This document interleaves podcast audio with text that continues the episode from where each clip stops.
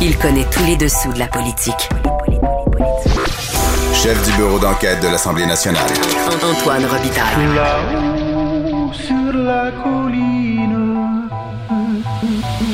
Là-haut sur la colline. Cube Radio. Excellent mercredi à vous tous. Aujourd'hui à l'émission, on revient sur l'effondrement en 2020 du programme fédéral d'assurance emploi avec Pierre Serré, porte-parole historique du Conseil national des chômeurs et chômeuses. Dans un essai à paraître ces jours-ci, M. Serré défend la fameuse PCU contre ce qu'il appelle la droite et se demande même si, avec la COVID longue dont nos sociétés semblent atteintes, on ne devrait pas songer à installer des mesures permanentes de ce type. Mais d'abord, mais d'abord, c'est l'heure de notre rencontre quotidienne avec Rémi Nadeau. Cube Radio. Les rencontres de l'heure. Rémi Nadeau et Antoine Robitaille. La rencontre Nadeau-Robitaille. Et bonjour Rémi Nadeau. Bonjour Antoine. Chef de bureau parlementaire à l'Assemblée nationale pour le journal et le journal. Les émissions de GES du Québec ont augmenté, Rémi? C'est une mauvaise nouvelle. Euh, Une autre? on- on- c'est parce qu'on n'arrête pas de parler d'objectifs de réduction de GES. C'est là quand on regarde le bilan le plus à jour, le nouveau qui a été publié donc en ce mercredi, on se rend compte que là, on baisse pas, on augmente. Alors ça, c'est... euh, c'est plutôt briserin. Et euh, l'an... Ben, écoute, j'allais dire l'an dernier. Le bilan le plus récent était 2018. Il y a vraiment un délai avant qu'on puisse euh, arriver à, à compiler Oui. euh, les gaz à effet de serre du Québec. Et pour 2018, il y avait une très légère baisse, mais c'était 0,1 donc, c'était minime. Au moins, on pouvait dire, mais il y a une petite baisse. Et ça faisait en sorte, donc, qu'on était un peu au-dessus de 6 de réduction euh, euh, par rapport aux émissions de 1990. Il faut, il faut pas oublier, oui, dis-je. L'objectif. L'objectif, oui, c'est de baisser de 37,5 Oui, ça. les émissions de GES. Ouais. D'ici 2030 en plus. Ça, c'est pour montrer à quel point il reste du chemin à faire. Hi. Alors, là, malheureusement, pour l'année 2019, le- les, les chiffres qui sont euh, dévoilés, c'est une augmentation de 1,5% Alors, Ok. c'est extrêmement plus significatif que le 0,1 qu'on avait eu de diminution en 2018. Et c'est sûr qu'il y a là-dedans l'impact de euh, la production de la cimenterie mécaniste. Et ça, ça va- Encore elle. et ça va continuer à augmenter parce que la capacité est en train d'être euh, atteinte, la capacité de production de la cimenterie, euh, ça, va, ça va continuer à augmenter. Alors, tout ça pour dire que deux choses. Premièrement, on voit à quel point l'objectif du gouvernement, qui est insuffisant aux yeux de beaucoup de partis d'opposition, euh, il est extrêmement déjà difficile à atteindre, à mon avis. Exactement. Parce que il y a eu beaucoup d'efforts dans les dernières années euh, pour euh, diminuer euh, les émissions des, de certaines usines du secteur industriel. Oui. Mais pour les transports, on sait que les transports, c'est 35% des, des GES du Québec. Et là, il y a, il y a une augmentation aussi liée euh, au transport. Il faudra absolument donc qu'on arrive à, à des mesures contraignantes à un moment donné, malheureusement, et je pense que ça, ça va être ça.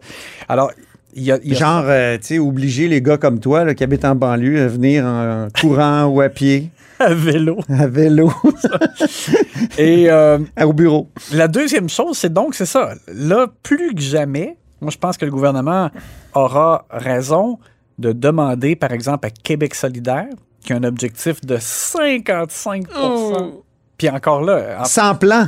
Ils n'ont pas de plan pour, y a- pour l'atteindre. alors ils auront encore plus de raisons de leur demander comment vous allez faire ça, alors que déjà 37,5, ça m'apparaît quand même très raisonnablement ambitieux. Évidemment, on n'a pas les chiffres pour 2020, mais c'est certain qu'en 2020, ça a baissé grâce à la pandémie, pas grâce ça. à un plan de réduction des GES. C'est ça. Donc, ce que Benoît Charette explique, c'est que 2020, en raison de, de- de- de- du, du fait qu'on a fermé l'économie au complet euh, en raison de la pandémie pendant un certain temps euh, et que ça a redémarré plus, quand même plus Mais lentement. c'est ça qu'il faut faire, Rémi. Il y aura Il une. faut fermer. C'est ça. Il y aura donc une diminution artificielle en 2020, mais on s'attend même qu'après, en 2021. Hey, je faisais des blagues là, tous ceux là, qui pensent que je viens de dire Non, non. que, que j'étais pour de la décroissance. Je faisais des blagues. C'est ça. Alors, malheureusement, il faut même s'attendre donc à ce qu'en 2020, il y ait une baisse, mais artificielle, et qu'en 2021, dans le bilan de- de- de- des émissions, il y aura probablement encore une augmentation où ce sera très dur de juguler ça. En, en- en clair, là, moi, je pense que le, le plan d'électrification des transports transports du gouvernement, avec notamment là, le, euh, le remplacement d'autobus euh, Ouais. euh, électriques, des choses comme ça. ça. Je pense que ça va porter fruit davantage dans la dernière portion de l'objectif, c'est-à-dire entre 2025 et 2030, là, parce que l'objectif, c'est de baisser de 37,5 à- pour 2030. Je pense que c'est là peut-être qu'on va pouvoir faire des gains davantage, mais euh, ça, ça va même prendre plus. Et euh, donc, bonne chance pour trouver quoi. Mais euh, voilà, donc le portrait a été dévoilé et c'est ce qu'on peut en dire. Là, on, on voit vraiment que malheureusement, il y a des augmentations. D'ailleurs, C'est me- presque une primeur, là, parce que ça vient d'être dévoilé oui. aujourd'hui. là. Eh, D'ailleurs, ça me fait penser aussi que dans les émissions industrielles, c'était un peu la même chose. Là, je, je- j'y vais de mémoire. Il me semble que c'est pour l'année 2000. euh, c'était pour l'année 2018, je pense. Il y avait eu une petite baisse dans les émissions industrielles, mais elles étaient liées. Elle était liée cette baisse-là. Euh, au lockout à la, la luminerie de Bécancour. Alors, tu vois, il y a toujours une Il y a toujours Une une, raison. explication. artificielle. Voilà.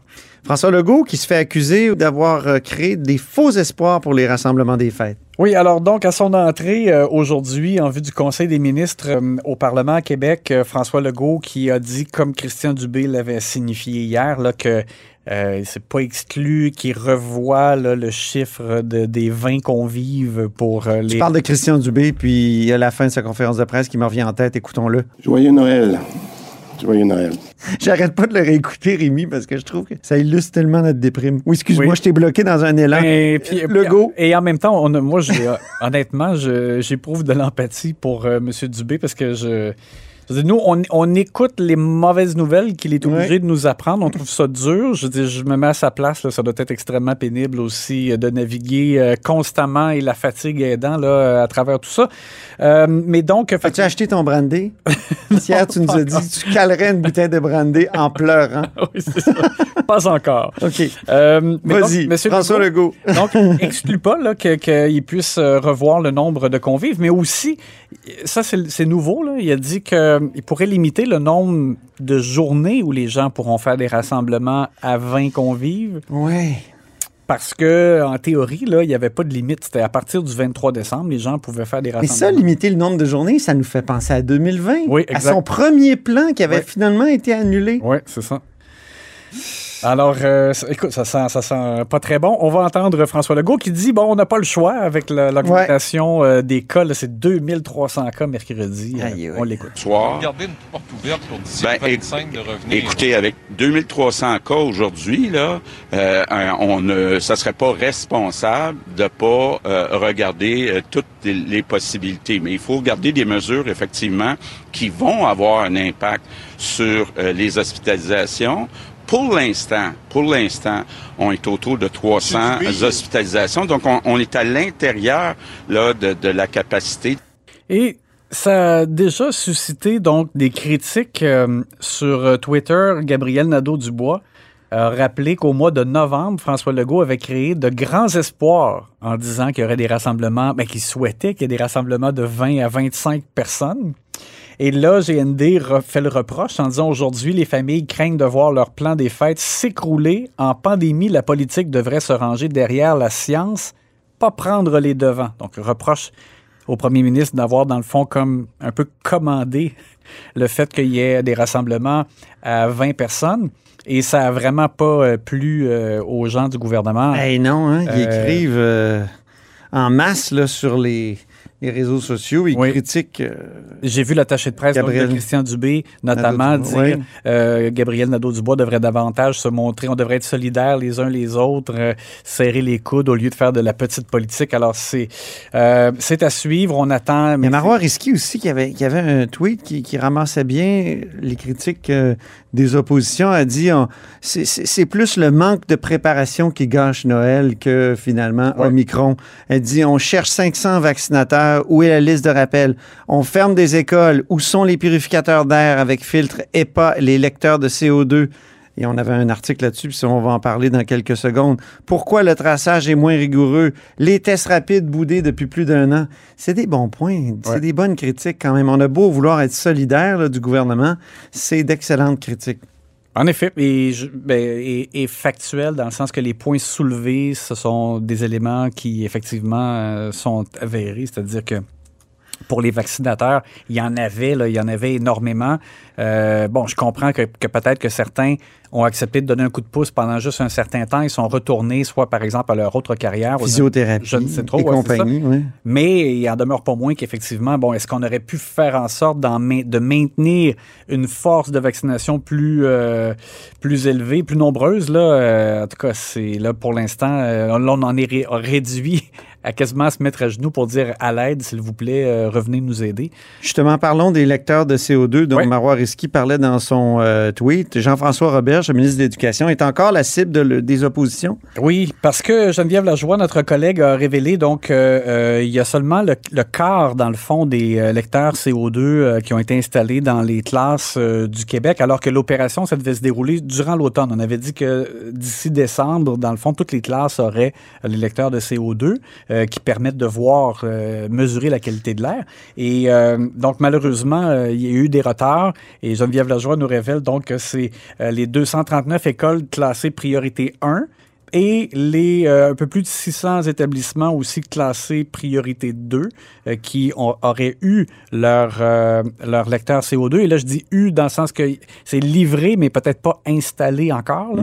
Euh, mais pour les autres, puis là, il y a, comme il y a 4000 euh, établissements dans le réseau, ça veut dire qu'on est à peu près au quart euh, de fait seulement. Et Jean-François Robert, j'ai été questionné par Geneviève là-dessus. Il a plaidé le fait qu'il y avait une pénurie de composantes électroniques qui rentrent dans la fabrication des lecteurs. Sauf que, d'un autre côté, on nous fait remarquer que dans l'appel d'offres euh, pour euh, euh, se doter de ces lecteurs-là, Ça pouvait pas être une raison. Exact.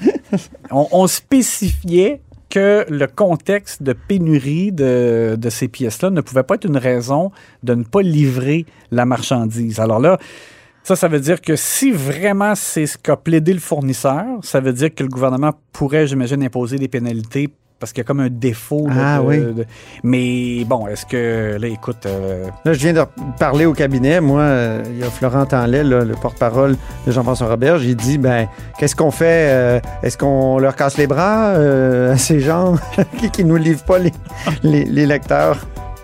Il y a une pénurie mondiale. Qu'est-ce qu'on fait? On devient des, des producteurs de puces? Hein? Ça serait peut-être une, une idée. oui, dans... Mais là, il n'y aurait pas de personnel. Non, t'as raison. tu vois, même quand on vise la souveraineté, on... Oh, je pense qu'on va réécouter Christian Dubé, Rémi. OK, un À demain. Ouais, à demain. Joyeux Noël. Joyeux Noël.